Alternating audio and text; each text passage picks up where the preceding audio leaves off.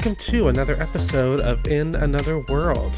I am your host, Zachary Landwald, and I have a very exciting show today because I will be talking with a dear friend, Stephen Isaac Rice, singer, dancer, performer, all just everything. He's he's has an amazing voice. Um, but we won't be singing today. We'll be talking about one of my favorite shows of my life, Buffy the Vampire Slayer. It was the first show I was truly obsessed with. I would tape the episodes every week. I became uh, just enamored with Sarah Michelle Gellar. Um, and so that's going to be a lot of fun. We're going to play a little game of uh, Buffy catchphrase at the end. It's also going to be lots of fun. But before I get into that, I just wanted to address two very pivotal pieces of pop culture that happened in the past week, which was the dropping of the new trailers for Wonder Woman 1984, and of course, as every film internet bro would tell you, the release of the Batman trailer. So, thoughts about these two things? Well, it's just two completely different feelings because I watched the Wonder Woman 1984 trailer, and that one I'm just, you know, living my best life thinking, oh my god, what a queer fantasy.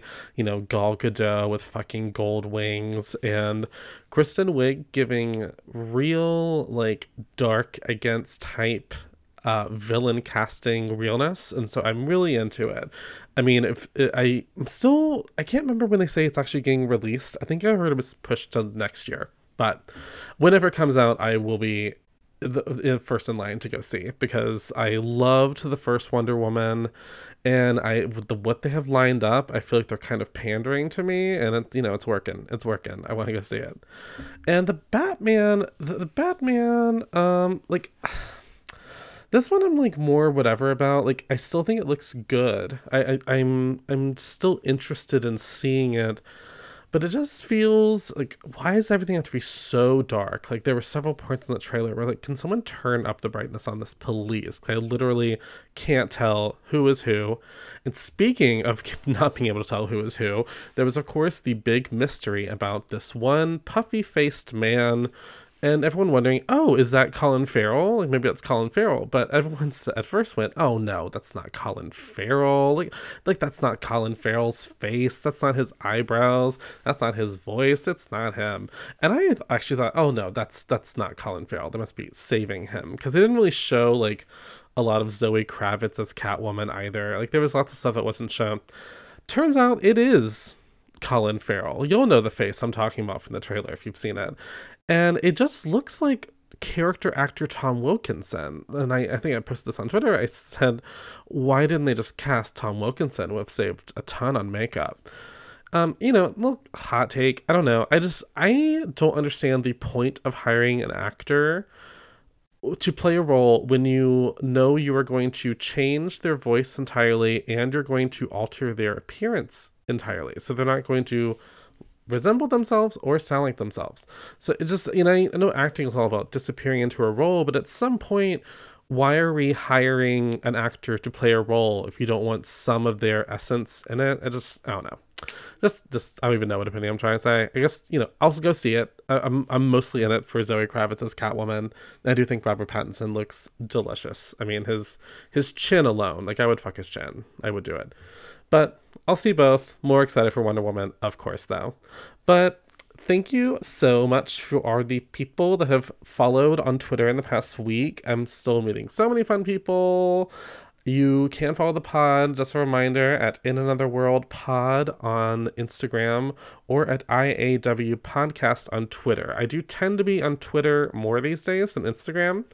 Uh, but yeah, reach out if you ever have any questions about the pod, any suggestions. I also got some messages from listeners on Instagram. It was nice to touch base with them and get, hear some really nice, nice things to say. Very nice things to say. So to everyone I chatted with, thank you so much. You're so sweet. And without further ado, let's get into the discussion on Buffy the Vampire Slayer. Well, welcome to the podcast. Yay! I'm so excited to have you on. I'm so excited to be doing this. My favorite topic of discussion. Well, yeah, I've been wanting to do a Buffy the Vampire Slayer episode pretty much since the beginning.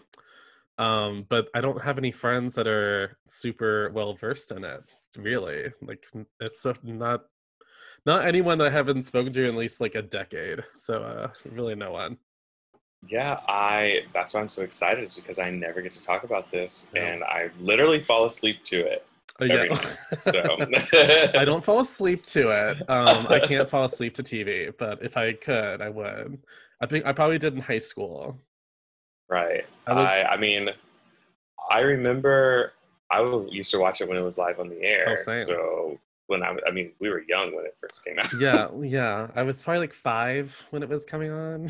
Yeah, we shouldn't have been watching it. Yeah. but- I was not five. Uh, I just I want to you know make myself yes. out to be so delicate and dainty. It doesn't matter how age is just a construct. So. Yeah, of course. Yeah. Um, as long as the wrinkles don't show, then I can just keep being 27 forever. Exactly. I've already started looking up Botox, but just as preventative. Oh, I gotta tell you, so- I've I've started telling my friends, like guys, if in like three or four years I start seeing some like wrinkles setting in, I might get some mild Botox. Not crazy It's- Botox, but some it's mild. 2020. It's 2020. So, you know, freak what you feel. Well, it's like the older I get, the more people I talk to, and the more people I find out are doing it than I realized. And I go, "Oh, you don't look like you did Botox." And they're like, "Well, I don't get a lot of Botox. I just get like, just you know, just little, little bits, Yeah, little bits, a little sprucing. A little sprucing. just to Pump smo- it up. smooth out the canvas a little bit. That's about it." Exactly. Exactly. So, um, I like to ask all the guests, what have they been watching or listening to lately, especially in quarantine? We have lots of time for media. yes. So much time. Um, what have I been listening to? Uh, Chloe and Halle a lot. Mhm, mhm. Uh, those little because I'm a Beyonce fan, obviously. Yeah. So those little girls just like fulfill me in that kind of way, I guess. But I've been watching. Um, there's two shows. There's one called Hanna on Amazon Ooh, Prime. I keep meaning to start that. I keep seeing the ads for it when we watch America's Next Top Model. Yes. it's very good. It's based off of the movie. So, I think I loved uh, the movie, so I was kind of like, I hope it's as good as the movie. It's very good. It's a little slow at the beginning, um, but it has super good action scenes, which is what, actually Mm. why I keep watching. And then um, Umbrella Academy, which haven't watched it. is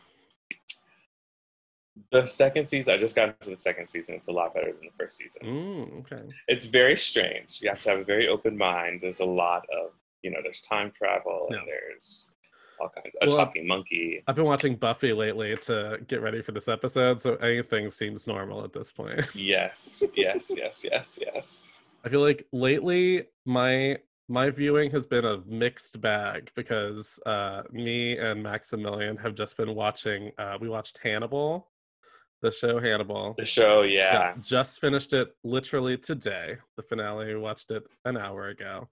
Um, and then I've been watching Buffy, so it's like all this dark stuff, and then like sci-fi weirdness of Buffy. But then we we have like palette cleansers of America's Next Top Model. Um, currently on season ten of America's Next Top Model. We're just uh, slowly going through.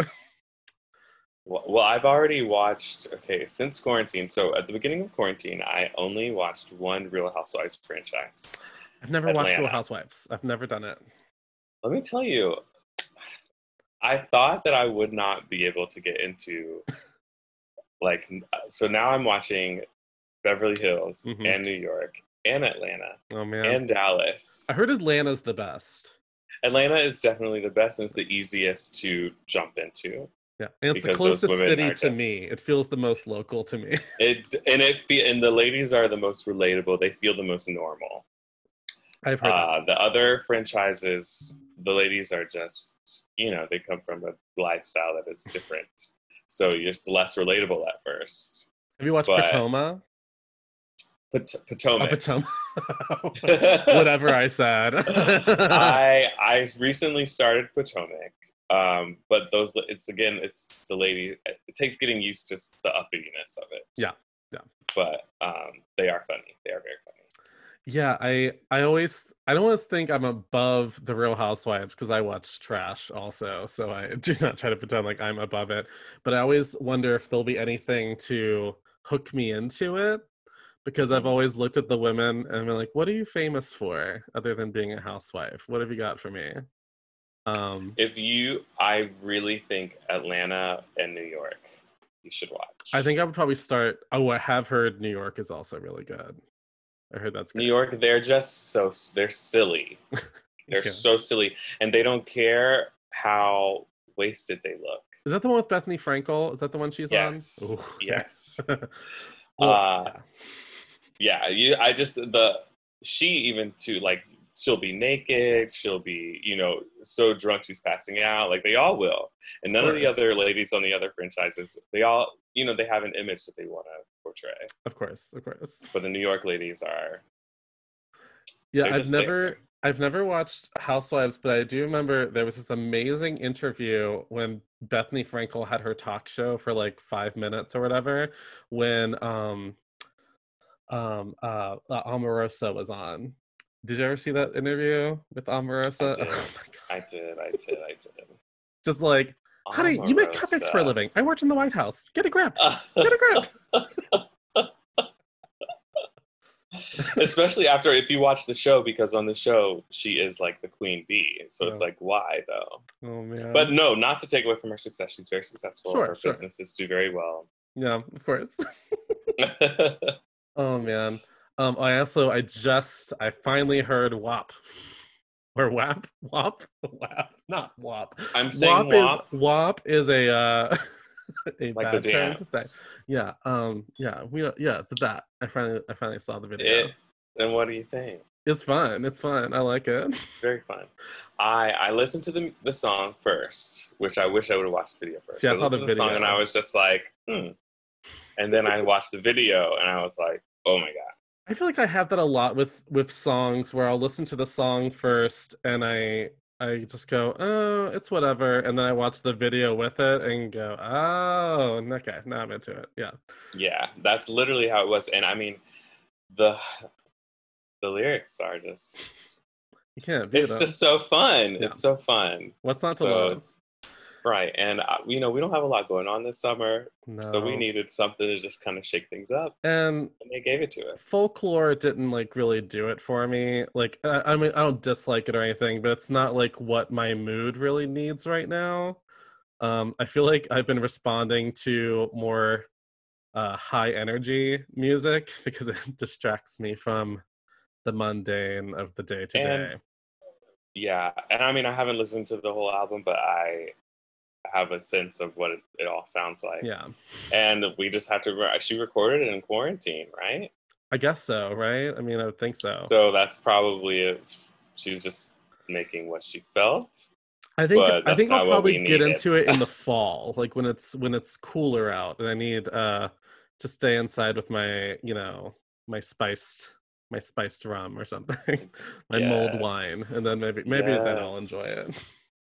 Yes, that sounds good. I mean, and yeah, I haven't had a day where I feel like I'm gonna play this smooth Mm. album. It's the summer. I don't listen to stuff like that in the summer. It's it's not even anything Right. against the music. Like I listened to a couple of the songs, and they're really they're very pretty.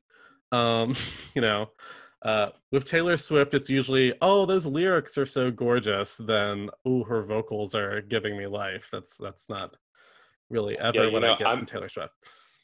I'm not a I'm not a really a, uh fan, but I No. try and stay uh just know, to know what people are listening to. I try and like stay like Educated. current. Yeah. Um, but and I will say a lot of times what happens is I'll hear a cover of one of her songs and I'll hear someone else sing it and I'm like, oh wait, that's actually beautiful. Yeah um i don't know what that means that i yeah i very much have experienced that also where i hear some gorgeous cover of a taylor swift song and think oh that's a pretty song i do like that song yeah. yeah So but you know, she's done not to take away from her. no no of course not She's done. She's very talented. Yeah. She Oh. just, you know, as a singer, not necessarily what I And I think even she knows that she's not the world's most phenomenal vocalist. Like I, I remember I watched her documentary, and she pretty much implied that she knows that if she didn't write all of her music, she wouldn't be as famous as she is. oh, definitely. and that's and I okay. mean, and that, that's perfectly fine. Because there are other Perfectly fine. singers We've that had can, lots of those. Well, we have lots of singers that can belt their face off. If told them to write a hit single, they'd be like, "Uh, okay." A lot, a lot more than people realize. Yeah, Because some of these singers have like writing credits, yeah. but if, if they can see my air quotation marks, but uh, um, Podcasting, uh, famously a Yeah. visual medium. but they they just added a riff into the song, and then they have a writing credit, and I'm like, or they sat in the room when they were writing lyrics and went, "Oh, what if And we went, said "Mm." sunshine instead of uh you know, yep, yep, that's Um, literally it. it's okay. So, I do a segment with all of my guests called Your Birth in Pop Culture, which is when I look up your date of birth and I tell you pop culture related facts connected to the day you entered this world or entered pop culture, if you will. So I have the number one movie and the number one song that uh, the day you were born. Are you ready? Give it to me. Give it to me. Okay, the number one song was Gonna Make You Sweat, Everybody Dance Now by C+C Music Factory.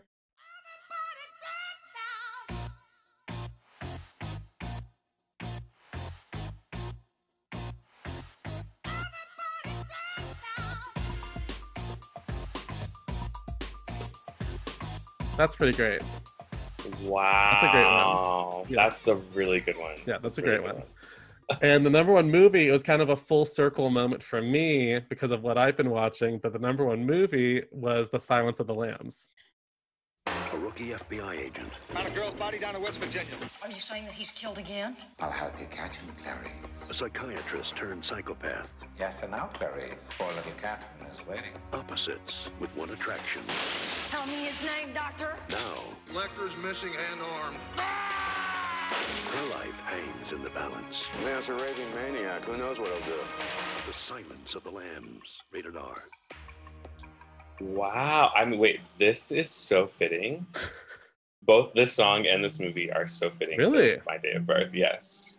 Because I love that. Obviously, that song's great. Okay. But I love like dark things. There you go. And so I obviously love Silence of the Lambs. We got horror movies for you, and we got we got some up tempo dance. yes. yes. Yeah, because sometimes I do this for some of my guests, and I've never heard of the song. I've, I I don't know what it is. So this, I was like, yeah, it's content I know. Yes. Yeah. So we are here to talk about Buffy the Vampire Slayer. I don't really know any other way to get into this, but just ask, what do you think you initially connected to with it? Uh, well, so I I always love dark stuff. Mhm. I was just talking with my roommate, and she said, "Steven, you have just always been obsessed with like." Because my favorite movie when I was in second grade, if you'd have asked me what my favorite movie was, I would have said Cruel Intentions. Yeah, I loved that movie. but I was in second grade. I didn't actually know what was happening. I just think that I was attracted to the like dark style Yeah. of it. Yeah. Um, so I think I like that. I loved Sarah Michelle Gellar at the time. I thought she was so beautiful yeah, uh, the character Willow is just was so relatable to me, and then she came out as gay, and I was just like, okay, you know, I'm just here for it. and also, I will say this: gays love witches. they do. I don't, know they? why. I think I think because we love powerful women. I, same. I would agree for myself as well. Yeah. Um, when so I was think those are the things that drew me to it. Yeah, when I was younger, I think I also was into Buffy because I was a weird kid that watched lots of horror movies. Um, not even necessarily for the violence or anything. So I usually would cover my eyes during the violence, but there was something about the I don't know if it was like the adrenaline rush of this of the fear, or that they usually centered around like yeah like a girl like a, that that horror like final girl at the end of a horror movie. Yeah. Uh, and it was always like you know Jennifer Love Hewitt or Neve Campbell or something. And, was- And they were always just such watchable people. Like those are two. Jennifer Love Hewitt, come on. well, and yeah, like Sarah Michelle Gellar, I still find it so fascinating that I mean, I she hasn't had a failed career by any you know stretch of imagination because she'll be forever branded in pop culture because of Buffy the Vampire Slayer. But you would think after Buffy the Vampire Slayer, it's kind of like the perfect acting reel for an actress because she gets to be funny, she gets to do drama, she gets to do action. So it's still so shocking to me that she hasn't um I don't know, had more success since then. It's kind of weird. Uh, it is weird. I think that I mean, because look at like Reese Witherspoon, right? You'd say she is someone who got success, Yeah. who stayed steadily It's, doing like, projects that were respected. You know, yeah. but I think that this is just that's one of the cool things about pop culture is that we just pick and choose who our people are going to be. It can be ten celebrities that have the exact same amount of talent and Yeah. similar careers, but we're going to choose one or two of them to be our to be our people. Well, yeah. So, um, in preparation for this, I also just because I wanted it for context, I went back and watched the the movie version of Buffy the Vampire Slayer, and of course, uh, Hilary Swank is in it as like a like a you know a small part as one of the like bitchy teenager cheerleaders. And I'm watching that movie, and I go, if you have told me when I saw this movie that that girl was going to go on to be a two time Oscar winning actress, I would have been like. Okay, yeah, sure, why not? So it's Yeah. just you never know. you never know. And I almost feel like for Sarah Michelle Gellar, maybe it's one of those things where she was so iconic as Buffy that we can't really believe her as other roles still because it's just such a subliminal stamp in our minds. I don't know. that's part of it and i mean everything is every success has some percentage of luck in it and i think that we can't expect her to uh, buffy she did great work in that show We forever have and it. that show was so iconic and we will forever have it and we can't expect every single thing that somebody does to be that big you know we can't all be beyonce Can't all be Beyonce. we can't all be Beyonce. yeah, I mean, well, even Beyonce, I think it's so funny. I mean, obviously, she has earned every bit of uh, recognition and fame that she has. But at the same time, when I was a little kid watching Destiny's Child, I mean, I love Destiny's Child, but I never could have even fathomed how how huge Beyonce would become. I mean, because she's our generation's like, I guess she's like our Diana Ross or like our like I'm telling you what like a older generation what the version of Beyonce would have been. I guess like a I Tina mean- Turner, like a Uh, Tina Turner, I mean, at this point, she's our, I mean, our Michael Jackson, our, you know, she's Yeah. our Madonna, yeah, right. our, that, the, the bitch on top, you Yeah. know, that is just there for de- decades. she'll be here. I mean, I think her and Lady Gaga will be around till we're like old, old, old because they both have so much talent. Um, and a lot of these other like you know divas, they're great, but I can't imagine them still being here in like 30 years or something, you know. But like Yeah. Beyonce, I'm like, it's Beyonce. Like, I don't see Yeah. her unless she decides to retire for a while. I don't see her going anywhere. And she's just been so good at like riding the wave of like changing constantly. Yeah. Uh, staying current as possible. Like how she's how old is she? Like almost 40 and she decides to start rapping all of a sudden. And it was almost really good. Is she almost 40? I mean, definitely. She's been around for tw- over 20 Oh, years. that's fair, so that's fair. Yeah, she's been here for a while. she just doesn't look a day over like 32. Like I don't, I don't even get it. she Um, looks great. we love her so much that we like forgive most of her acting career because she's Beyonce. You know, I, I think that, you know, God or whoever everyone believes in when they were making people and said, okay, I'm going to make this being. And I can't make her a perfect being. No. I have to give her one flaw. You gotta have a flaw. and, and she can't act. It's okay. It's great. She she has done things that are passable. I think but- Dreamgirls is her best thing. Yeah. Um, She her her performance in Cadillac Records was good. oh, she is good at that too. I finally saw that a few years ago, and I went, "Oh, she's actually good at this." Like I, I kind of slept on this movie for a long time. Yeah. Um, I listened to the soundtrack, which is I don't know anybody else to say. I listen to the Cadillac Records soundtrack all the Right. time, but I, well, I remember the first time I heard her. If she was on, I think, the Oprah show, and they were promoting Cadillac Records, and they were coming back from break, and they started playing At Last, but they played it without visuals with the audio. And at first, I thought it was Etta James for like five seconds, and they showed Beyonce, and I was like, "Shit, they tricked me! They tricked me!" Yeah, yeah. She, I mean, she did her thing. I'm sorry, I gotta say. And I, I don't know what happened with that movie. I feel like it's forgotten or it didn't ever do that well. I feel like it'll probably age well. I feel like people will probably find it in a few years and go, "Oh yeah, that was great." I mean, it's not. Yeah, well, we're not here to talk about Catholic records or Beyonce, but that's Beyonce bleeding into pop culture anywhere, anywhere she Always. can. always, always. Yeah, She stays in the conversation. she can't help it. She can't help but be a part of pop culture. yeah. Um, I remember at the time, like Buffy was I think Buffy was the first show that I felt like an adult. I mean, I wasn't an adult, but I felt an adult like urge to watch this show. Like, I like, that's the show I watch every week. I don't miss it. Um, I would tape it so I could rewatch it during the week. Like and it was on the WB, which was like such a hip young network at the time. Uh, with that stupid frog, the little, the little WB frog. Oh yeah. I haven't thought of that in so long. Uh, well, this show has been bringing up all sorts, all sorts of memories. Um, but it's crazy. I remember when she. So, I was yeah, I was probably in fourth grade. I remember them saying that it was a season finale, and in Yeah. my mind, I thought, I guess I thought series finale, and I cried. I cried to my mom. I said, "Mommy, mommy, mommy." they said it's going to be a season finale of Buffy, and I don't know. I can't. It can't end. And she's like, "Sweetie, let me tell you it's about just gone for the summer." well, I remember when um season five finale came on. Um, Mhm. that's the season five finale feels very final. It feels like it could have been the series finale. If anything, it could have been a perfect series finale. And of course, now I know that I heard that they kind of left it intentionally final in case something had happened with like the switch over to UPN so that if Mhm. some shenanigans happen, they could be like, well, the show's wrapped up. It's technically over. Um, but it's also weird that, yeah, when they came back on a new network, it also was met with like a rebirth uh, plot line because all it her coming back from the dead. So it's, it's kind of very meta.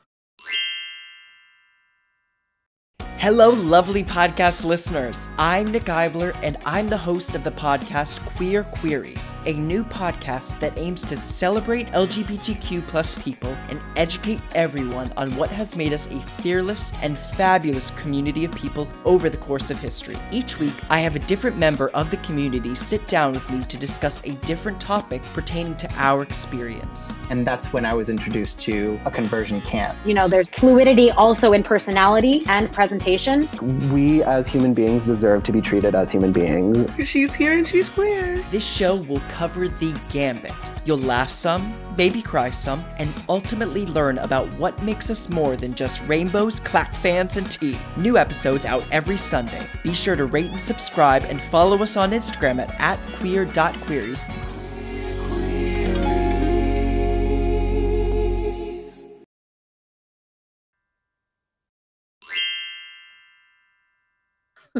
it was very so i will say i did actually like season six it started to get really unhinged Really dark. storyline wise but really It dark really dark. uh you have like addiction and depression attempted rape at the end of the season. yes like- i mean come on like yeah. Oh, I rewatched but- that episode with the whole Spike attempted rape scene, and I forgot how gruesome it was. Like it was even worse than I it was remembered. hard it was hard to watch and to see her in that weak i mean someone who's so strong be Yeah. so weak in that moment i mean that was hard i can picture her face right now of her saying get out with the tears in her oh, eyes oh like so good so good, good. but so dark Well, do you ever have that thing where you remember a moment in an old TV show being really traumatic, but then you rewatch it and you go, "Oh, it's not as bad as I remember." That one was actually the opposite. It was it was, was worse. Worse. i mean it has even different weight now nowadays. You know? Yeah. Or the do you remember when her mom died in season five? Oh yeah. Um, that whole episode. the, oh the God. body, the episode, of the body, Yes. and it has no music. There's there's no music in the whole episode. Yes, in the whole one. I forgot about that. Yeah. No, that's one thing. To people I know that have never watched Buffy, I always try to take a moment and say, I know you probably have a snap judgment about what you think this show is. You think it's like a silly sci fi horror, you know, action show, which it is all of those things, of course.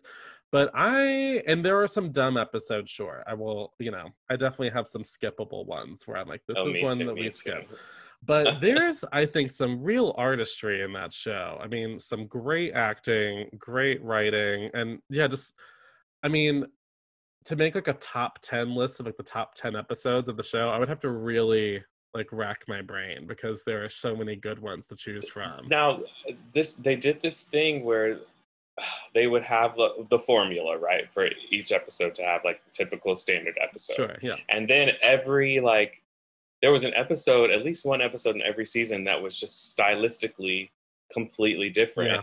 The episode with the gentleman. Oh Ooh, my god, like that was Ooh, brilliant. that's one of my favorite that is one of my favorite episodes That was brilliant. and you can just Who show it to someone as a standalone episode it's it's a full Yep. story onto itself Yeah. Yeah, or the remember the one season? I think it's season. I think it's season four, where the finale. It's even after the the quote unquote bad guy has already been like killed, and then there's this whole last episode where it's all dreams. And it's all In of their their dream states, dreams. and it and it um it yeah it uh Death is your gift. She yeah she "Death gets all yeah gift." it's, yeah i was telling another friend and they, i think i got them hooked i think they might, might watch the show now i was like it's really cool because there's one episode where it it literally predicts something that'll happen like a season and a half later it's like because when um when she's talking to uh faith uh, in her dream, and she's and she's making all the allusions to dawn coming, and Right. it's so cool when you look at it in like the full picture. It's amazing. And I mean, we could talk about how uh, the first slayer is black.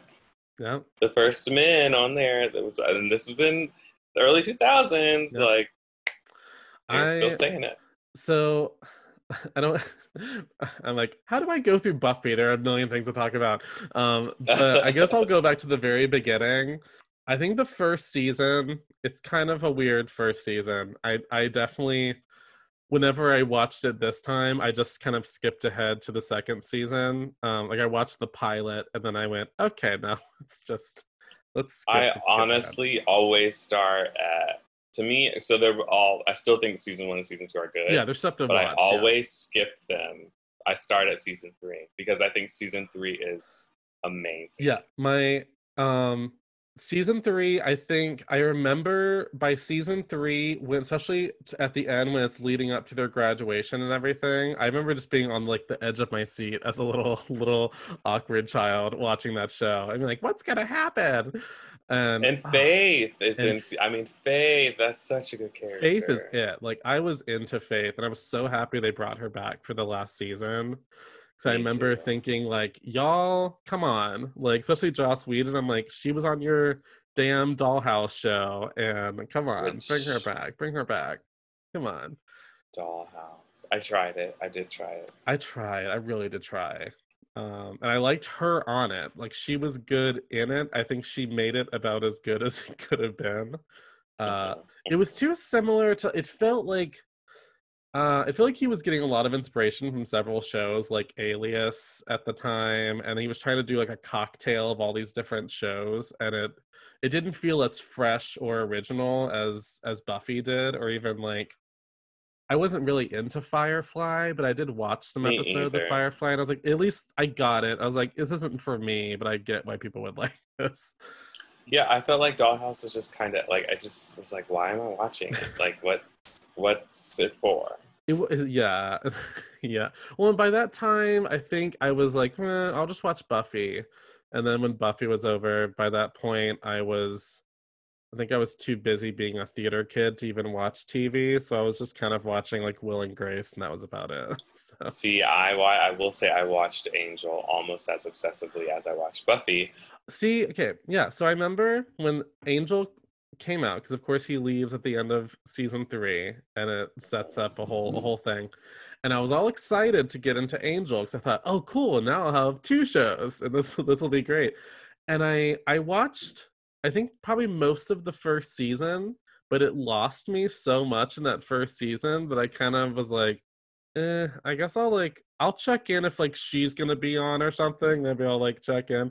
So But wasn't that exciting to watch? Like to know, like, oh, she she Buffy would say in the episode of that week, she'd be like, "I'm going to LA because I have to do blah blah blah," and then later that week she'd be in the episode of Angel, and I'd be like, "Yeah." I would watch that. I would always watch that. And I um I did love uh, going back to the beginning. I did love the character of Cordelia. And I remember being so upset they were writing her off of Buffy, but then I found it was because she was going to be on Angel, and so she kept me there for a little while. Um, but was, yeah, I don't know. It's so weird because I feel like when Angel left in season three, I feel like they immediately went, okay, well, who's going to be the male romantic interest for her? And they started developing the whole Spike thing. Like, obviously, not right away into a romantic thing, but I definitely feel But like they used hinted. He was obsessed already. obsessed and they just kind of slowly kept making spike the like basically the replacement for yeah uh angel Mhm. but yeah it i think the first two seasons of buffy are fun in like a campy you know campy low budget sci-fi horror way it's it's a it's a completely different feel from how i think as her character ages and matures the show also gets into more interesting stuff um Mhm. like i think when she starts getting into college is when the show gets like really really good And you can just see it even in like the quality of it. Like everything looks cleaner, Yeah. image, imagery, imagery wise. I can't speak.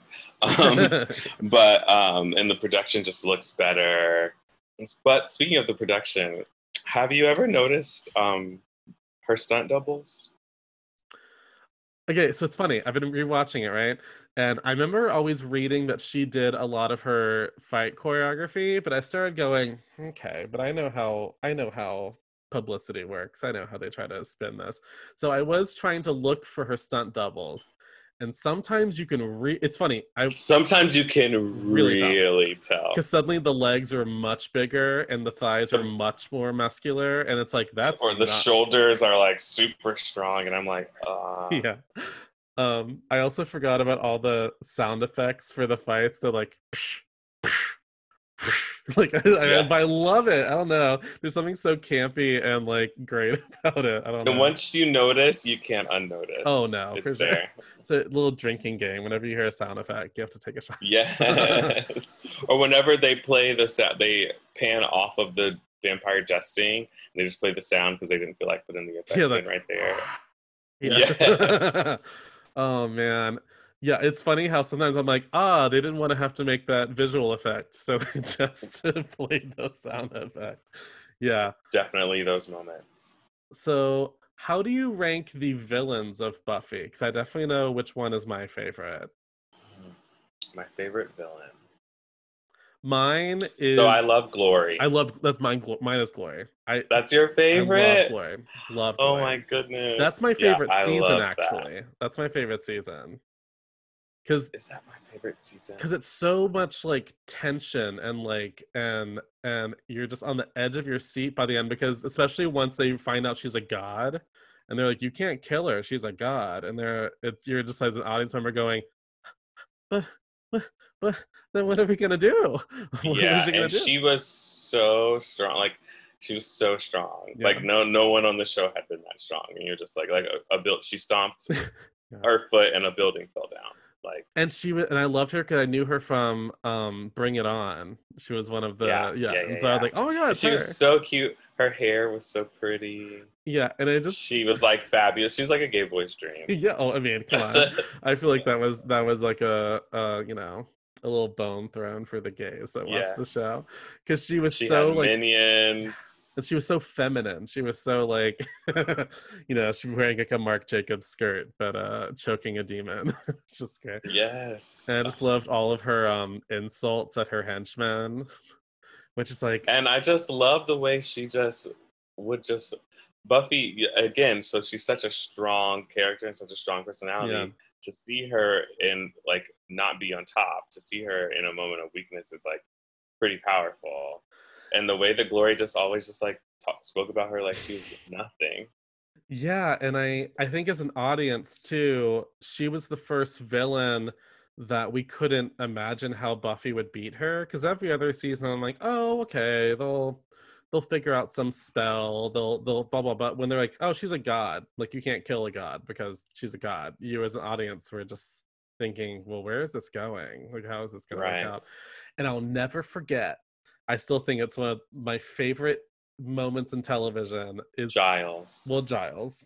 Oh, but okay. yes, Giles. Tried it. But when Buffy, it's a normal episode, it's been a normal thing, and Buffy comes home, she walks into her room, and then suddenly her mom says, Buffy, if you're going out, will you take your sister? And then you as an audience were like, what? And then suddenly there's Michelle Trachtenberg, and you're just, and then back in the day, oh, children, you couldn't just binge watch things. You had to wait a week. And so Yeah. for a week, I had just had my head spinning on my body, going, "What's happening? She doesn't have a sister. What's going on?" Ugh, it was that was that was so crazy but it was such a good move right because you in order to especially for longevity you've got to change it up Yeah. like you can't just have the same situation and what a good addition she was to the show Yeah, and I and also yeah, what a great addition. And also I love how the next episode it's the dramatic irony of like us as the audience, we're thinking she's not supposed what what is going on, but they're acting like everything is totally normal, as if she's and it's from her there. perspective remember and so it's almost like they're introducing us to her Yeah. completely she, we're just reading her journal entries over and over again it's Oh, so yeah. so brilliant Oh yeah. and to the sister dynamic for the care for Buffy as a character was so important for us to witness. Well, and I think the Dawn character is pivotal to Buffy's growth as a just a person because it forces her to grow up a lot. And it also when her, you know, her mom passes away, it gives her someone she has to take care of. She has to like sort of become the mother in a way. So just great, great writing.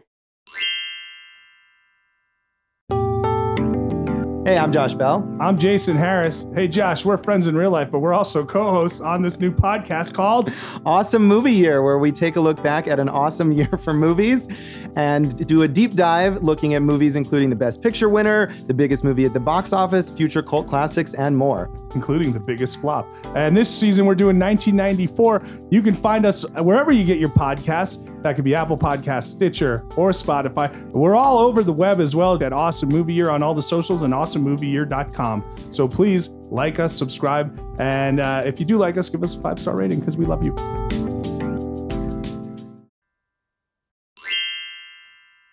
Uh, who's your other? Who's another favorite villain? Ooh, um, my other favorite. Oh, oh, it's probably the principal, or the mayor. Not the not the principal. The oh, mayor. oh, the, mayor. Yeah, probably the mayor. good. That was such a good, such good writing. Well, and for Such him, I loved how he was evil with a smile. Like he was like he was like Mister Rogers, but if he was secretly a, a you know a wannabe, and he was clean and collected and calm and And He was so sweet with Faith. He was like so like genuinely loving with her, and so it showed like a little bit of just enough humanity for you to not just like purely hate him, but you never. like, yes. uh, I think that's so much more interesting than than like like uh the the villain from the first season um uh the master. the master yeah the master he was just kind of like oh He he's was just typical. yeah. i think that's why i don't like season one as much No because- personality, really, just evil. yeah and i feel like season one i know it was like a mid i think buffy was a mid-season replacement like it came on that's why the season's so short and Mm-hmm. i also feel like they were just kind of recreating a season long version of what the movie was it's like oh it's like this mega vampire that she has to kill you know Don't they always do that? yeah I was talking about that with that show Hanna. Oh. The first, almost the entire first season is literally just the movie. Oh really So it's like, the, but it's good. But I'm Mhm. like, of course it's good. You already knew it worked, so that's why you did. Well, um, yeah, it's like when like I just watched Hannibal, and Hannibal is so much like, oh look, it's that character. Oh, I know what's about to Mhm. happen, but then they would Mhm. That, have you watched that show, Hannibal? I've watched like the first three episodes. I like it a lot. It's very So- violent. It is one of the. I, yes. It's one of the most violent. And what things I've ever channel did it come on? It was on like one of the main ones. Yeah. NBC. So it wasn't like HBO. No, they. I would. I would just keep turning to Maximilian and going, "How did this play on NBC? Even if it was playing at ten o'clock, I don't know how. Like, it was I more think it's 'cause- vicious than like Dexter in some I think episodes. things have ch- the rules have changed now. That show has been out in the past two or three years, right? Ye- well, I think It was on air like two years ago, maybe. I think it was 2013 through 2015. Okay, okay, okay. But still, I mean, like stuff has changed so much. But I mean, ooh, that show, I would have to just cover my eyes, and sometimes I would like shove my fingers into my ears a little bit. I'm like, I don't even want to hear the sound effects. I don't want to hear. yeah, and it's so detailed. Very detailed, and and I think back in the day, if it was a network TV show, you would have that eternal rule of, well, they're not going to show it because it's TV, but then they would show it, and I would go, Mhm. never mind. I guess we're not following that rule anymore. Yes. Whereas, you know, Buffy, they stab someone through the chest and there's like a full hole, you know, cavity and it's like no blood. Like- Right. exactly. yeah. Um, and there were we used to have all these rules, like unspoken rules in movies and and TV. Like for Yeah. instance, you wouldn't see a kid die. You just wouldn't see it. Yeah. And I was watching Doctor Sleep. Do you know that movie? Oh, I haven't watched it yet. Very good. I good? recently Okay. watched it. Ooh, well, I'm giving something away. Well, they a child dies. I think I already know about this. So yeah, it's it's okay. it's groups. It's they give you full detail, and um, you keep waiting for the scene to just end because you're not supposed to see that on. But they broke the rule, and or the like rules the are just different now. I think. Yeah. Or the first scene of it, the the first it with the child it has an Mhm. entire arm eaten. Yeah, and you just wouldn't see that. Like you just, you just, your mind literally is saying, "Oh, well, that's not going to happen because that can't happen." And Yeah. then Yeah. well, so who who's uh, well who are some of your favorite characters of like the whole show? If you had to make like a Of top like a top 5 list in any order. They don't have to be like in a in a order of how much you love them. Okay, We can go we can take so definitely. Willow, obviously. Yeah, Willow would be in my top 5 as well. Um, definitely Harmony.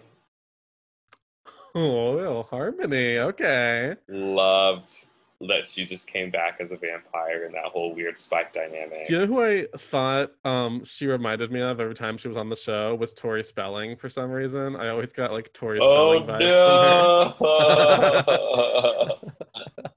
what a horrible vibe.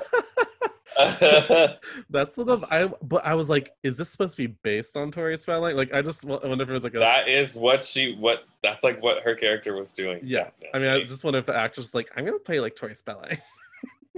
Oh my god, that is too good. I've never thought about that. Now I won't be able to unsee it. I think my next one for my top five would be Anya. Like I said, uh, Anya is definitely, my top five, Definitely. just because she's so funny, and yeah, she and her humor was so strange. yeah. it was great. It was so good. Yeah, and she was one of the only people in the musical episode that could even like sort of carry a tune, like you know, sort of. I carry a swear to you, I completely had planned to talk about in the musical musical episode that Anya was the star.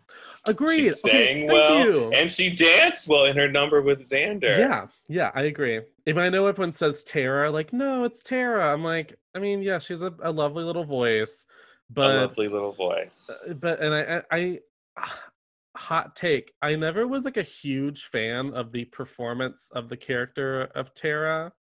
Um, I mean, she was very sweet, um, but I, I don't know. That was just the character. I liked what she did. I so I like the character a lot. Yeah, yeah, yeah. I like what the actress did after she like lost her marbles.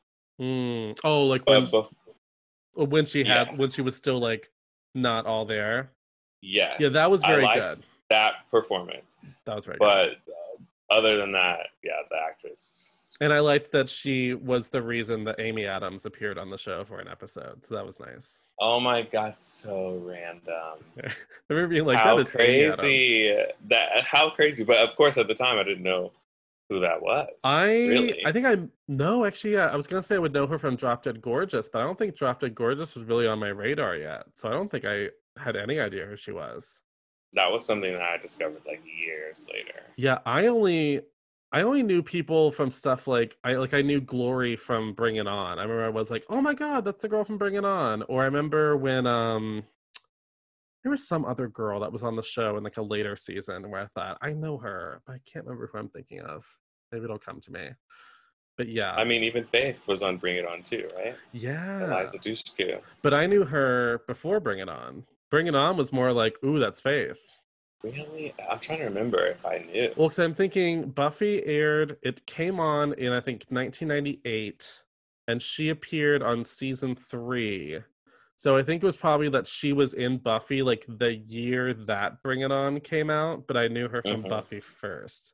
So I just remember right, her right, coming right. in to Bring It On, and I was like, oh my God, it's Faith.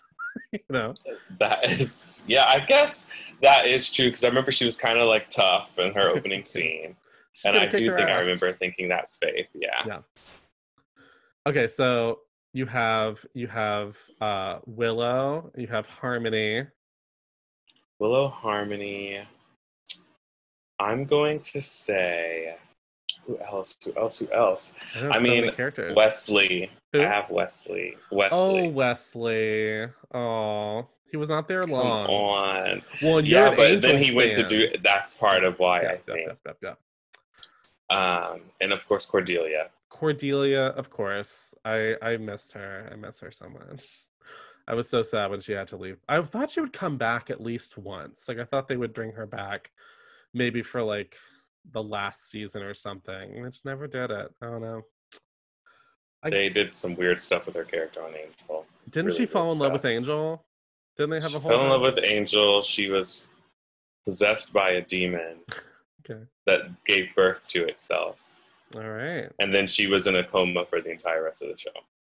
What? Like how long? Like two seasons, maybe. Like she was just in a coma for two seasons. Like, They were just like, oh, sucks what happened to Cordelia. Does she ever come And out of the coma? She comes out of the coma for one episode, which then turns out to maybe have just been a dream. And then she dies. No. Are you kidding me? Wow. Why'd they do her dirty like that? There's some drama. Ooh. There's drama with her contract or some Oh uh, relationship with the director or something. So, and I, there's always drama. There's always There real life drama behind all the stuff we question on these shows. Yeah, I remember I read that she also read for Buffy, and they almost cast her as Buffy, and then she, And yeah, and Sarah was supposed to read. Sarah Michelle Gellar was supposed to read for Cordelia, yeah. which makes so much sense because at that time those are the kind of characters she was playing. Well, and um, Sarah Michelle Gellar was almost uh, Cher in the movie Clueless. Really? Yeah, she had to turn it down because she was on All My Children, and they wouldn't let her out of her contract to go film it. Interesting. And also, I used to be able to find it. I can't. f- I tried to find it, but they actually had an original. Did you know there was an original Willow before Alyson Hannigan? no. Yeah, there's a whole. I can't find it anymore, but there's an alternate version of the pilot where like everything else is pretty much the same, but there's a totally different actress playing Willow. And when it got picked up to series at WB, they were like, "We love the show. You need to recast the Willow because she's she's not working." Um, and when you watch it, well, first of all, I'm saying this as someone who loves the show, so I can't imagine someone other than Alyson Hannigan. But I do Mhm. think it it was not it. It was it was not. It was a totally different type. Um, she was much more like frumpy and like like really nerdy, like really nerdy. It was a it, it was she wasn't as lovable as Alyson Hannigan though. Because Mhm. Alyson Hannigan was just like so sweet and so like, Immediately lovable. Like as soon as her first scene, you just I know, yeah, just so quirky. So, but like Mhm. not obnoxious quirky. Like just Right. such a little sweetheart. You just want to pinch her cheeks. Um, who are your other favorites? Oh man. Okay, so it's so hard. Wait, who did I say? I said Glory. Glory, Anya. God, this is so much my personality. Cordelia, I do think is in my top five. Lots of like sassy ladies. Um, yes. To put some testosterone in there, I think I'll put. I do love Giles. I have to say, I think I'm gonna put Giles in my top five. Oh, here's it. If I'm making top, okay, I'm gonna make top five. Just doesn't include Buffy because Buffy is Buffy is Buffy. Ob- like, obviously we know. Like we we, We- get we it. We her. get it. Like you know. But I guess to round out my five, yeah, it'd be them, Giles, and then oh, it might be Faith. I think it's Faith. Yeah. Or oh god, mm, no, yeah, I'll go with Faith. I'll say Faith. Yes, that's that's. I'm trying to make sure there's not like trying to think of like random smaller parts. Well, I almost said like that really did something for me. Oh yeah. So I, I lo- remember when he had that whole episode where suddenly he was the star of the show, and there was an alternate Yes. opening where he was suddenly edited to be the star of the show. Or what happened when they were in high school when he Oh, was like, The shooting, yes. Ooh, yeah. It, I think there was some drama with that too because it was right around Columbine, and so they had to be like, "Hold on, like don't air that episode yet. Like let's look at it." And they had to. I think they had to like reshoot a couple of things because Mhm. originally I think it had more like actual like gunfire into like I don't think any kids got killed or anything, but they were like, "We don't need footage of kids running around screaming and guns. We we don't need that." It's interesting how we do this thing where we're like, oh, let's not add this because it's a touchy subject right now. yeah. no, we need people need to see that this is happening so they see it's because it's erasure if you don't uh, i mean i agree don't exploit it like don't be gross about it but it's going on in the world i mean just because it wasn't on buffy i mean i wasn't thinking about it all the time at that moment Right. And part of the problem is we, it's easy to gloss over stuff if we can distract ourselves Mhm. From it, you know, but we need to talk about it. We i mean talk about it. yeah at that time i was going to school and they were starting to like enforce like clear backpacks and stuff so you couldn't have Yep. weapons like we were thinking about it i started thinking every weird misfit kid at my school was going to turn out to be a shooter i mean i definitely thought about it so yeah Yeah, but it's like, what are we doing Yeah, what to are we make sure doing that people it? don't want to do it? Yeah, Not just that. that they can't physically bring something in there, but why are they thinking that way? Well, and that's the thing when they had the clear backpacks. I'm like, cool, clear backpacks. But the people that are doing this aren't coming into school regularly. They're they're sneaking a, a gun in under a jacket after school's already started. Like, you know, it's Mm-hmm. yeah. Um, yeah. But that was so yeah, Jonathan, I love well, you know what I love about Buffy is that uh, we're making this like top five characters of Buffy list, and I could probably make a top 25 list because they're every every character on that show that recurs has such a unique personality to themselves and such different styles Such of comedy. strongly defined characters. I mean, Yes. I think about that all the time because I used to write a little bit, um, and I just really like I have to make sure that the characters are so clearly defined because that's what was so crazy about Buffy is like every person was so so different. Yeah. And yet somehow had the same like comedy language, like it all existed in the same universe, but they still had their own way of delivering or just their Mhm. own style, while it also no one ever seemed out of place. Mhm. Just, mm, love it. Except for Anya, oh, but Anya. it was great. It was great. It was so good. I loved her. I think it's in season six, or is it the last season? This uh, she has an episode. She gets like her own episode where it's all like the history of Anya. oh yeah, I think that's the last season. Yeah, yeah, yeah, yeah, yeah. And they talk about before when she cast a spell on the troll guy and all that stuff. Yeah, yeah, yeah. Oh, and they and she got to do another musical number. Oh yeah, written, but it was apparently cut from the actual Oh. movie, so the, or the actual musical episode.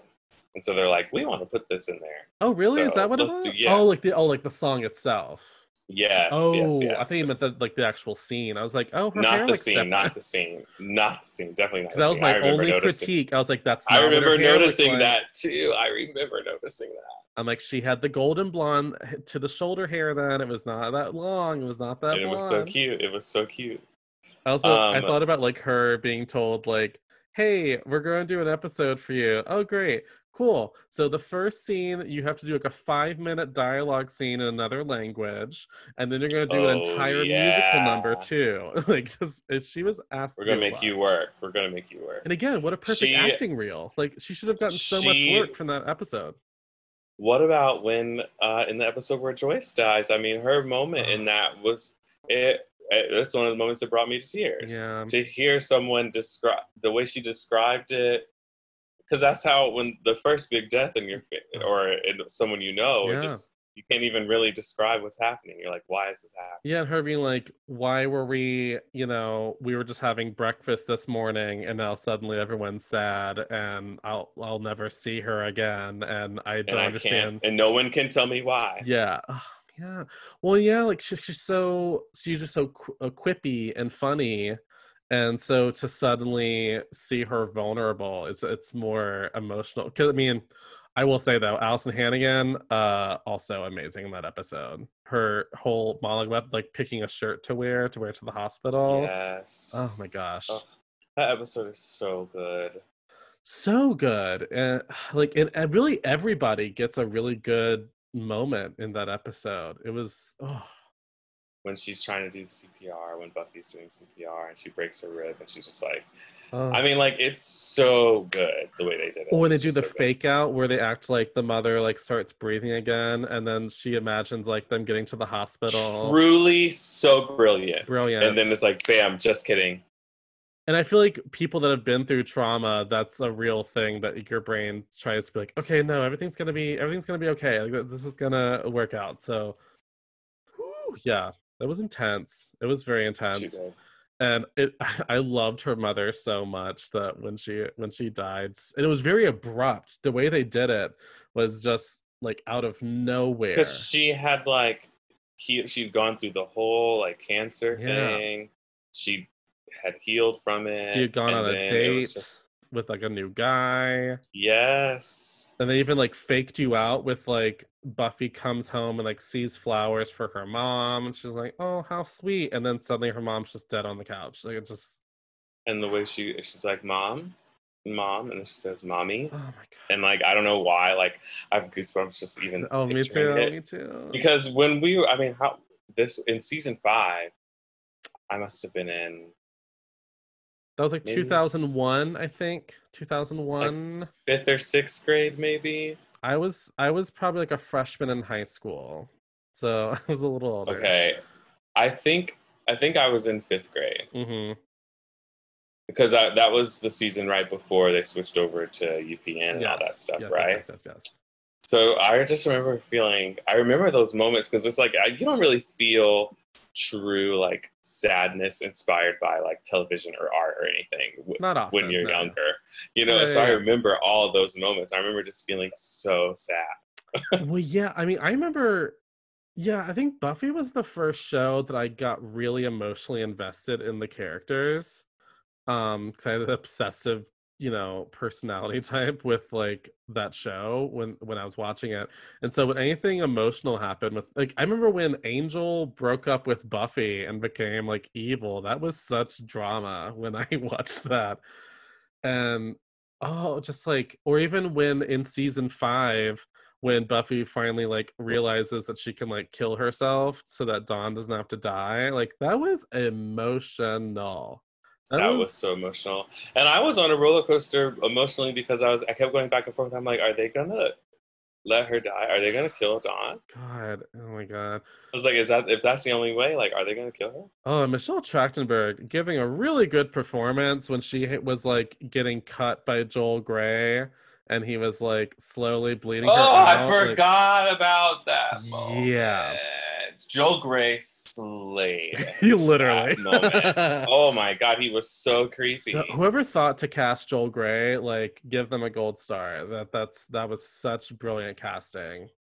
Oh wait, so who's the rest of your top five? Did you ever say Uh, so we said Willow, Harmony? Cordelia, Harmony, um, Giles. Yeah. And Yeah, I haven't said my fifth either. I already said Glory. Yeah. I already said Glory for favorite villain, so I don't want to use her again Yeah, now. yeah, yeah, yeah. I'm gonna have to say Joyce. Oh, Joyce. Oh, God. The way I just loved how in the beginning of the show it was this thing where like you had to keep the slaying a secret, Yeah. and then after she found out, like they took you through it because first she was mad as hell, Yeah, yeah, yeah. And then she was just like, "All right, then Helen, are you staying out? Oh, you're dating a vampire? Okay, cool, cool, cool." cool. yeah i just what i love about buffy also is how the stakes could just be raised so much in the course of an episode because like when angel goes evil the moment when buffy realizes oh he's been invited into the house so he can enter the house whenever he wants to and suddenly you're like there's no safe place and it's just oh, so intense. And uh, the parts where like you could tell she was really scared when she started hanging like garlic in her room and crosses all around her room, and she's I I don't I think it was for Spike actually yeah i think that's after that situation, and she just sat on her bed like this, and it's those moments of weakness that I was talking about that Yeah. like for you to be so strong, even if it don't matter how strong you are, yeah you what can still have moments of weakness. Yeah, that's one thing I loved about Joss Whedon's writing is he would make her tough, but never let her lose her vulnerability. So you didn't feel the need to make her just like ultra tough with like an ultra tough exterior and never let her show her emotions. I think it actually made her more interesting as a character. Definitely. Can we talk about the episode where Giles gave her that shot? He took her powers away for that episode.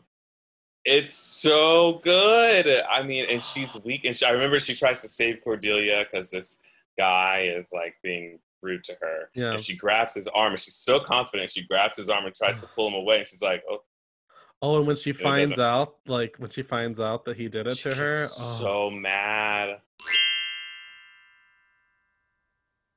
Hey there, I'm Aaron Holman, host of Eye to Eye, a weekly podcast talk show all about passion. I passion, have this passion and this fire within me that burns brighter than the fire around me. flow, With performing, there's always a story to tell, whether it's my own or and not. creativity, I go, he's more than cute, he's creative. all with an LGBT twist. Make sure to check out Eye to Eye, that's E Y E, number two, letter I, and rate and subscribe on Apple Podcasts or wherever you listen in today.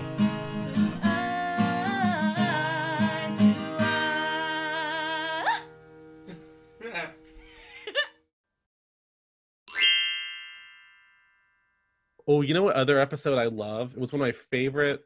I think it's top 10 Buffy episodes. I just love it. Is the episode where the Halloween costumes, they become whatever their Halloween costume was. That was I thought that was great. It's it's just such a good idea. Like, Yeah. who thought of that? Well, I love the way that they they did this several times in the show where they would go like, okay, how do we how do we get all the characters to do something else this week? Like, what? So, like, I remember there's the other episode where they all forget who they are, and so they all start like piecing together like who they think everybody is, and so like Spike and Giles think they're father and son. and it's just- Yes. I just love yes. episodes like that. Uh, we got to talk about this very strange episode. I thought it was very strange when I was younger. Oh man, Where they're in the house, and the house is feeding off of them having sex, feeding off of their sexual energy. So it's making the entire episode. Buffy and Riley are in a room and they're having sex the entire episode. There's a house party going on downstairs, and people are, would like touch a wall and they like feel something weird. I forgot about Like- that. How strange, but kind of cool. kind of cool. Yeah, I forgot. Oh wow, I have to go back and watch that one because I forgot about that. Well, I haven't seen or that one in ages. they would just do weird episodes. I remember the episode called it's called Conversations with Dead People. It's something that I they had never really done where it's just dialogue. It's just people talking to each other. Like there's a little bit of action, but it's mostly just like these five ten minute dialogue scenes between characters and you know really almost like the structure of a one act play almost more than you know, like an episode and it's television. not it it's almost like you're watching you're discovering even more about each character because nothing's really happening. They're kind of talking through yeah. uh their feelings really about seeing their lost loved one that usually isn't even in that episode it was all fake. so Yeah, like uh like Tara appearing to like or yeah, with Willow and uh oh they found a way to bring Joyce back, which I I, I did love that. I oh, I also to go back to villains, I loved how in the last season uh the the first could just appear as any dead character so it was a way Yeah, to bring back all of these actors for the first oh because i also remember what's her name drucinda is that spike's Oh my She god, also Dru- great. Drusilla. Drusilla, Sorry, Drusilla, that's my favorite Drusilla. character. she was Drusilla's brilliant. my favorite character she was brilliant because also she's a huge part in Angel as well, oh really and so is Dar- and so is Darla. Darla's a huge part. i might Angel. have to watch angel now maybe i'll finally watch it I mean, Drusilla was. I remember I used to love just like the cra- the crazy people always. I always love the like psychotic weirdo. and i think her So, like- father was martin landau Is it or her Duh, grandfather that makes but like she's fa- she's related to someone famous that makes. I know that, but she's she's also like a Shakespearean trained actor. i mean you can see it in the show So yes, she plays that ah. character like high Shakespeare drama. It's it's she's so good, and she was Sorry, scary. She was That's my terrifying. She was she was terrifying because she was so Oh. like quiet and like and mysterious. And you're like, is she- does she have powers? yeah. she could see the future, and but she did. She did have like she just had an ability that no no other vampire had. Also, Well, and they would so. sell her as being so weak sometimes, like because Spike was always like delicately dealing with her, and but then she would just kill a character. Like when she killed when she killed the the other Slayer. She killed Kendra. That was Oh, awful. that was that was another. I love that episode. drama drama. Or Buffy's literally running from, from the police because they think that the police think that Buffy. I just still remember Buffy slow mo with that blue coat running through the Me too, hallways to get back. to Kendra. Yeah, because Angel. Yeah, so good. God, that was So good. such a good season. Yeah, okay, that was pretty good. Okay, so season two, there's some good stuff in season two. There's a lot Um, of there's a few random. I mean, Kendra is what's so fierce. I was so who is sad. Beyonce's cousin. To bring it back to Beyonce, Yeah. that she the actress is apparently Beyonce's. Oh, cousin. really? Nobody knew about it. Yeah, I didn't know that. and nobody knew about it until like five years ago, maybe. Oh wow, I love that. I did like that they did not kill the, the the Black Slayer in the last season. I was like, watch her get killed. Watch her get killed. Oh, they, they did not do it. yeah. I was happy they did not do it. well, and I know I, there's one episode where she's the bait in a situation, and I'm like, and she comments on it Yeah. like, Oh yeah, they're like, oh, you'll. why, you'll why do I have to be the bait? Oh yeah, I just I did also I loved the last season the whole idea of all the potential slayers and like all of the I just, and, just the the the big idea of giving women back their power and not like it was it was a it was it was good stuff. I was into it. but they do that they do that in angel they bring some of those or the concept that there are more Yeah. slayers out there now Yeah, I was gonna they ask about that. So after Buffy it ended, how did they bring that into to the show of Angel? so there was one only one more season of angel Oh, after i'm trying to make sure that i'm telling you this for sure right yes there's one more season of angel after buffy Okay. dies after uh, the end of Yeah, yeah, yeah. um and uh, so there's slayers out there now Mhm. willow comes Oh.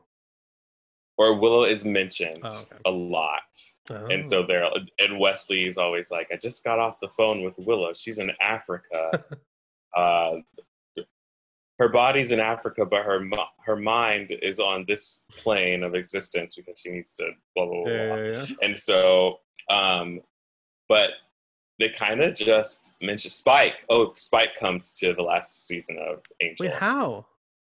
He's re I mean, so I he, guess you he, know. bur- he burns up yeah, yeah. so that necklace that he gets, Yeah. that was supposed to be from the bad guy in Angel Mhm. sent that necklace. So Spike dies, but then the necklace gets mailed to Angel. Mhm. He opens it, he touches the necklace, and then Spike kind of like forms, Okay. in, but only in ghost form. Oh. Okay. So he's a ghost for the first half of the season, and then he gets made whole. Oh, does he get? His, does he get to keep his soul?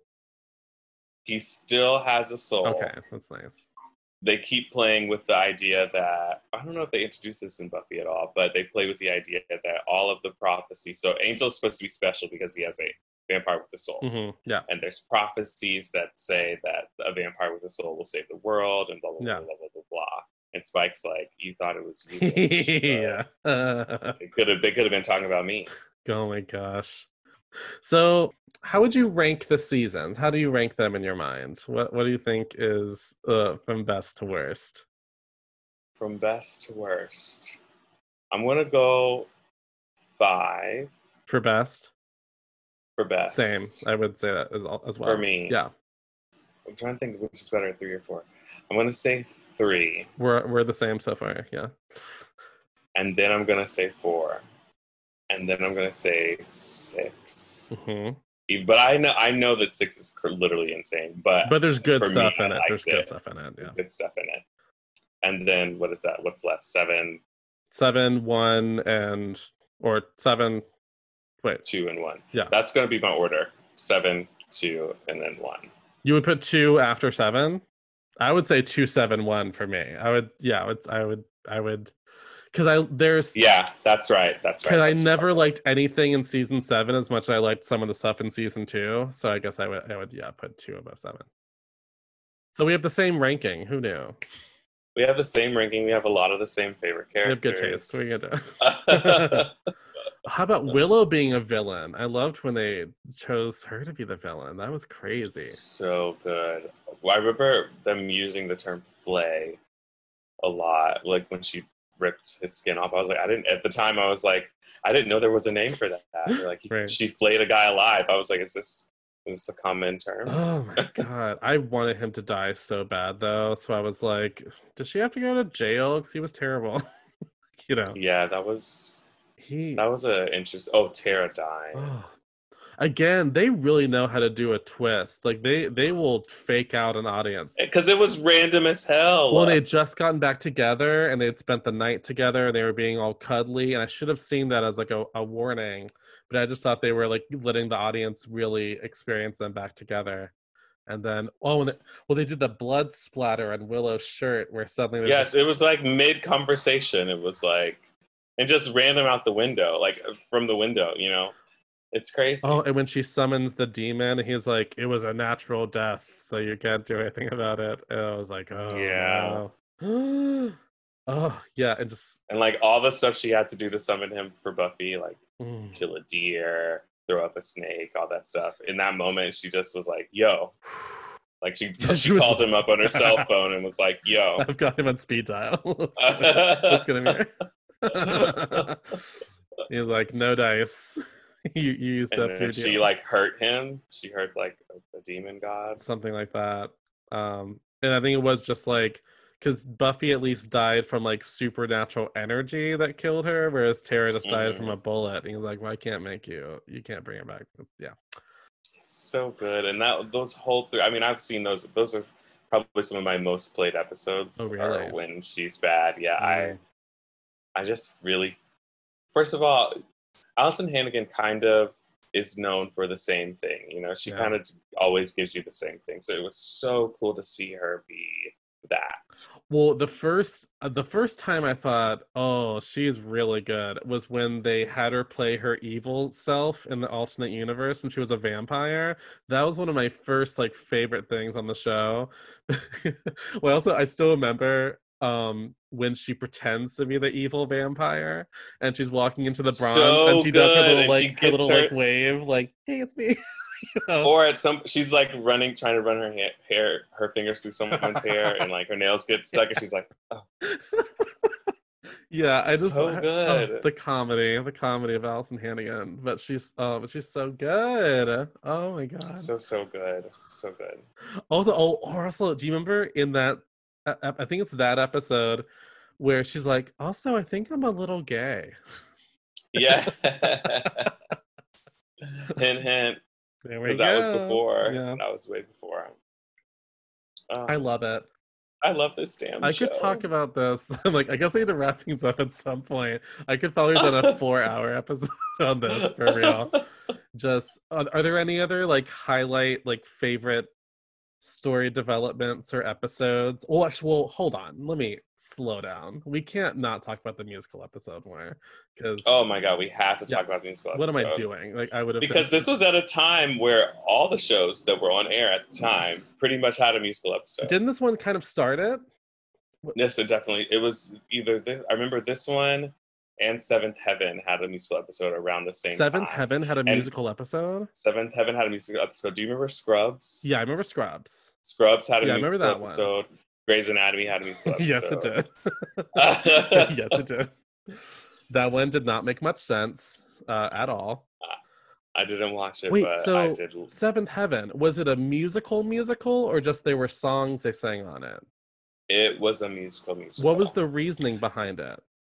I can't remember. I didn't watch it religiously. I just Yeah. would watch it after uh, Ashlee Simpson went on it for a Yeah. So I watched that one. Okay, okay. Um, but I remember them because it was on air at the same time. I remember them advertising it along with Buffy's musical episode that was to come. I also remember when the show Even Stevens on the Disney Channel had a musical episode. Influenza. Influenza. I know every word. I know every single lyric to every Well, song. Well, and the girl that played her best friend had been young Barbra Streisand on Barbra Streisand's 2000 tour. So, like, I was like, she can sing. I did not know that. Yeah, you can look up if you watch her like New Year's Eve concert from 2000. She's the young Barbra in the beginning of the concert.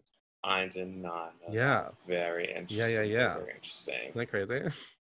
Um, but yeah, the musical episode of Buffy was just, I mean, Spike's being being all angsty. Giles actually, well, they had already shown us that Giles is actually a very Yeah. good singer. well, he played Frank-N-Furter in the Rocky Horror Show in London. Didn't know that. I'm Didn't see, I got I got trivia. Come on, trivia. The one thing I thought was hilarious, I found out that Alyson Hannigan went to Joss Whedon and said, "Please, please, please, don't make me sing. I'm so awful. Please don't make me sing that much."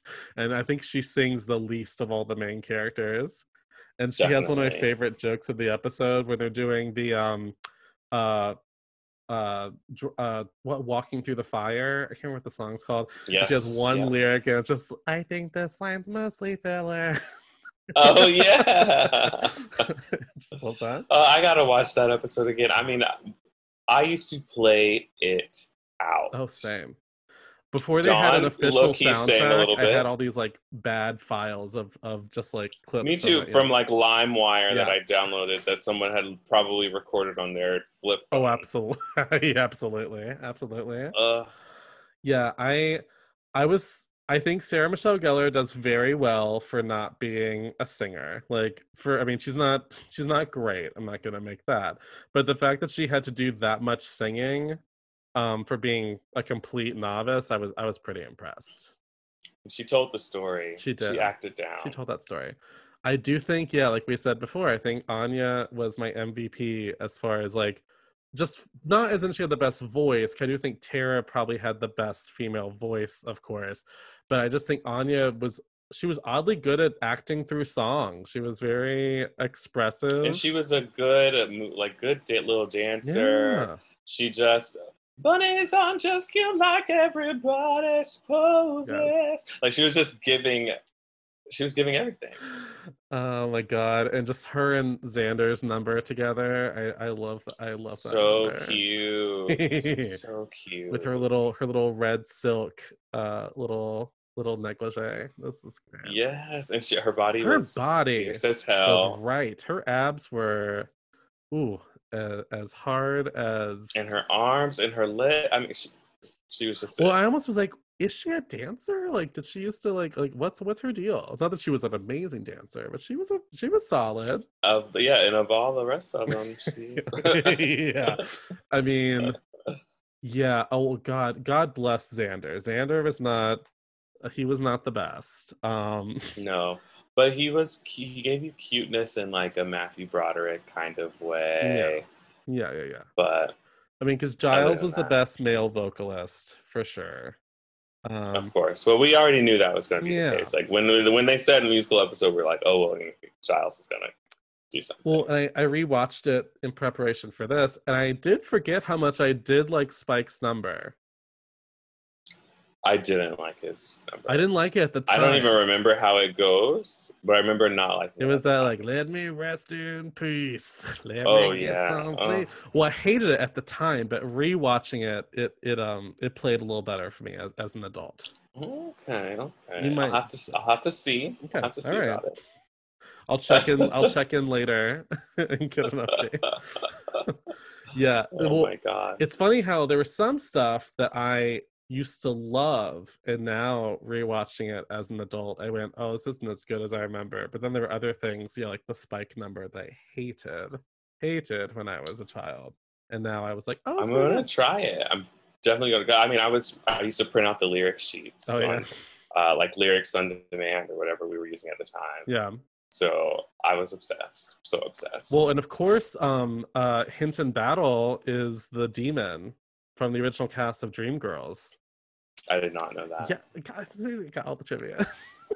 Because I was just thinking, I was thinking of his voice because it was like low and smooth, and he danced. I think he was the So that original. makes um, he was the original Thunder Early. I believe that's who he played. I could be wrong about that. He might have been Curtis. That would make a lot of sense. But I think he was Thunder Early.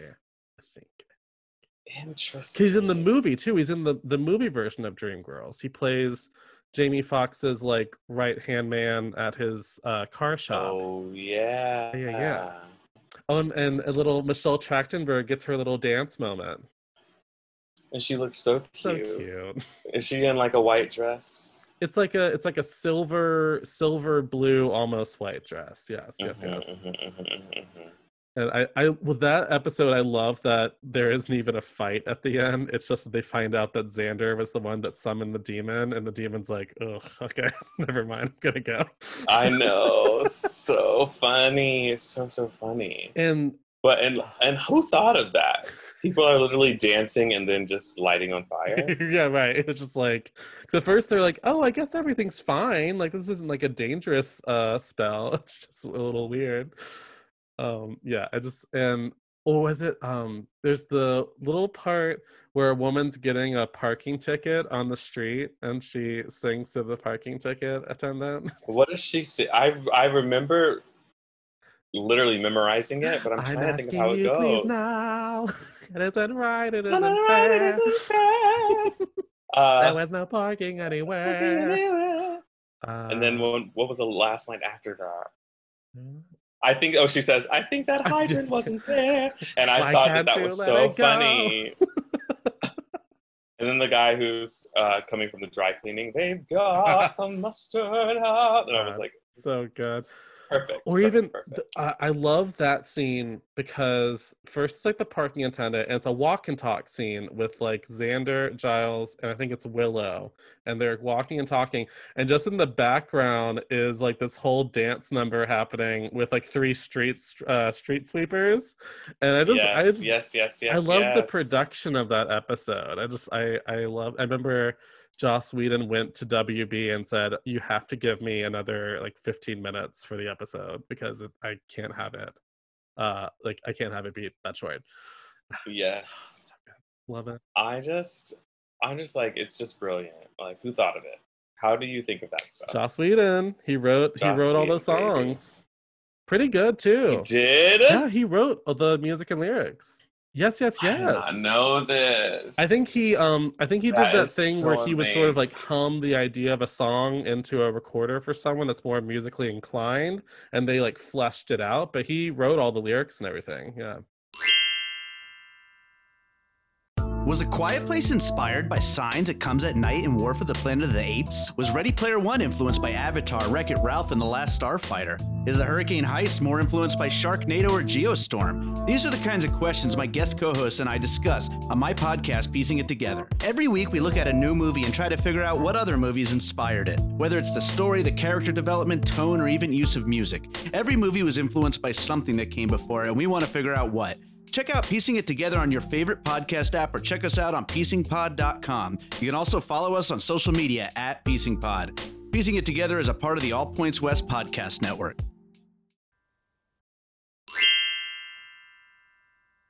Well, so to wrap things up, I did want to play a little Buffy version of the game catchphrase.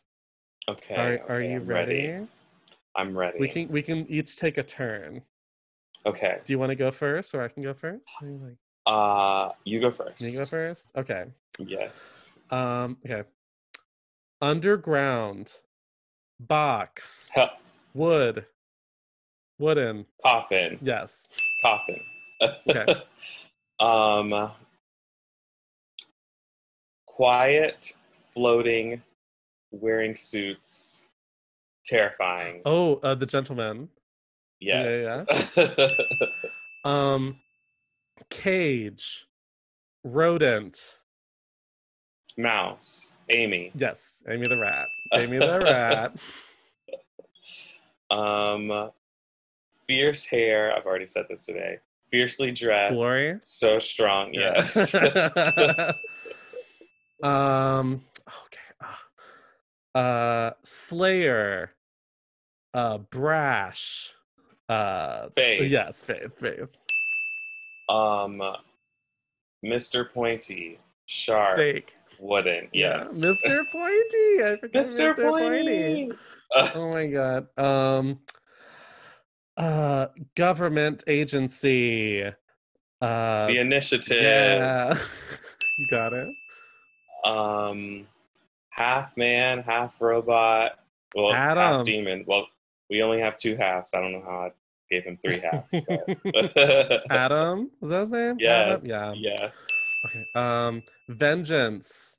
Uh Anya. got it. Got it. Had sex with Giles. Um, a Uh, lovely woman. My favorite. One of my favorite. Joyce. Joyce Summers. Ooh, I forgot about that. Oh man. Uh, um uh vampire soul spin-off Angel. Mhm. Um, we can each do one more how's that feel Okay, Okay. okay, one more. Fierce woman had a crush on Wesley. oh cordelia One of the best characters Cordelia. in anything ever. Yes. cordelia, cordelia. okay last one last one last one last one um there's so many there's so many um okay okay um oh whatever I'll, yeah okay uh witch redhead Willow. Yes, just Willow. We gotta end things with Willow. Love her, love her so much. Uh, Yeah. this has been so much fun. It was so much fun. I could literally talk about Buffy. Yeah, I have to like stop. hours on Yeah. end. I've accepted that this episode's gonna be longer. Audience, you'll just have to deal with it. I want to tell you. Sorry, y'all. Sorry, I, Sorry, I can't help it. I can't help it. Maybe it'll make them watch. They should. Hey, listen, I mean, I guess like spoilers galore in this episode. I know, I know, I know. But even with the spoilers, like my goodness, gotta watch it.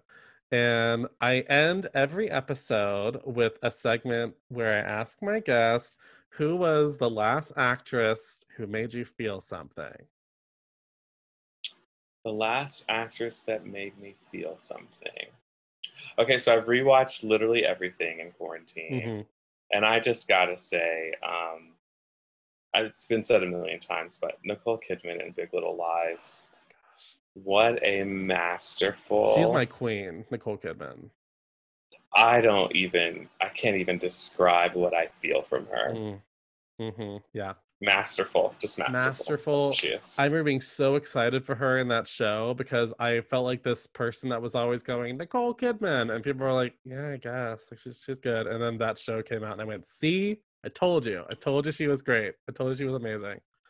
Every move she made. Wait, what was yours? Who's your last Well, actress? because of to be topical, um, I've been watching lots of Buffy, and so I guess it would be, I would say Sarah Michelle Gellar, but that's like the easy answer. Um, I actually think rewatching the whole arc of Alyson Hannigan on Buffy the Vampire Slayer, I just I she was so good, so so good, and what an impressive actress that she was lucky enough to get a whole other huge show. That there are people that know her for a whole other show with uh, How I Met Your Mother, and With no, they've who've never seen a single episode of Buffy. yeah, exactly. And then if you watch Buffy and you get to experience whole new like colors to her as an actress, I just think that's that's so great. Oh, She's great. She's great. She's a queen. so do you want to tell the listeners where they can find you on social media? Um, you can find me at at Stevens Believin on um, Instagram, and uh, that's really all the social media that I use because I'm really bad at technology. I feel like I'm constantly replying to your stories because you're always posting things and I'm like, you'll go, I don't know, does anyone even remember this? And I'm like, May, I know this. But le- the problem is, so this is something that I always say about myself, and just for people to know in general. So many times we think we're strange or like weird, or we're the only ones doing this thing. Yeah. And most of the time, if we just accept it and like be proud of it, everyone else You'll find the is people. thinking the same thing. Yeah. Do you, It's crazy. Do you know the podcast It's called Las Culturistas? No. It's this. Do you listen to podcasts a lot? Are you a big podcaster? Not a lot. I have a couple that I just listen to like kind of over and over, but Yeah. I don't really do it regularly. Well, this one, I mean, you might be into it. It's really funny. It's these two gay men. It's it's Bowen Yang, who's on Saturday Night Live, and this other comedian named Matt Rogers. Uh, but like Bowen Yang a little bit, but Matt Rogers specifically, he will just rant about all these pop culture references, and I'll be thinking like, wait, how did he get into my brain? Like these are all of my references. Like no one's supposed to know what these things are. And so I, I yeah, I find it fascinating when you we think we're in these like little weird bubbles of oh i'm such a weirdo like no one even knows what all this stuff is and then you find out not so much not so much exactly. We- We're all a lot more in common than we think. hmm well stephen thank you so much for coming on the show This was so fun. Thank you so much for having of me. Of course and thank you so much again to Steven for coming on the show. I had such a fun time diving into all things Buffy the Vampire Slayer. I think we definitely could have talked for at least another hour or so without even thinking about it. So eventually we had to be stopped. But I hope you all had a great time listening to today's episode. And if you would like to support the podcast, like I said at the beginning, you can go to In Another World Pod on Instagram or at IAW Podcast on Twitter. And look out for all sorts of fun poll questions and fun little teasers for the next week's episode. And I hope you all have a lovely rest of your week. And I'll see you here next time. I'm your host, Zachary Landau, and this has been another episode of In Another World.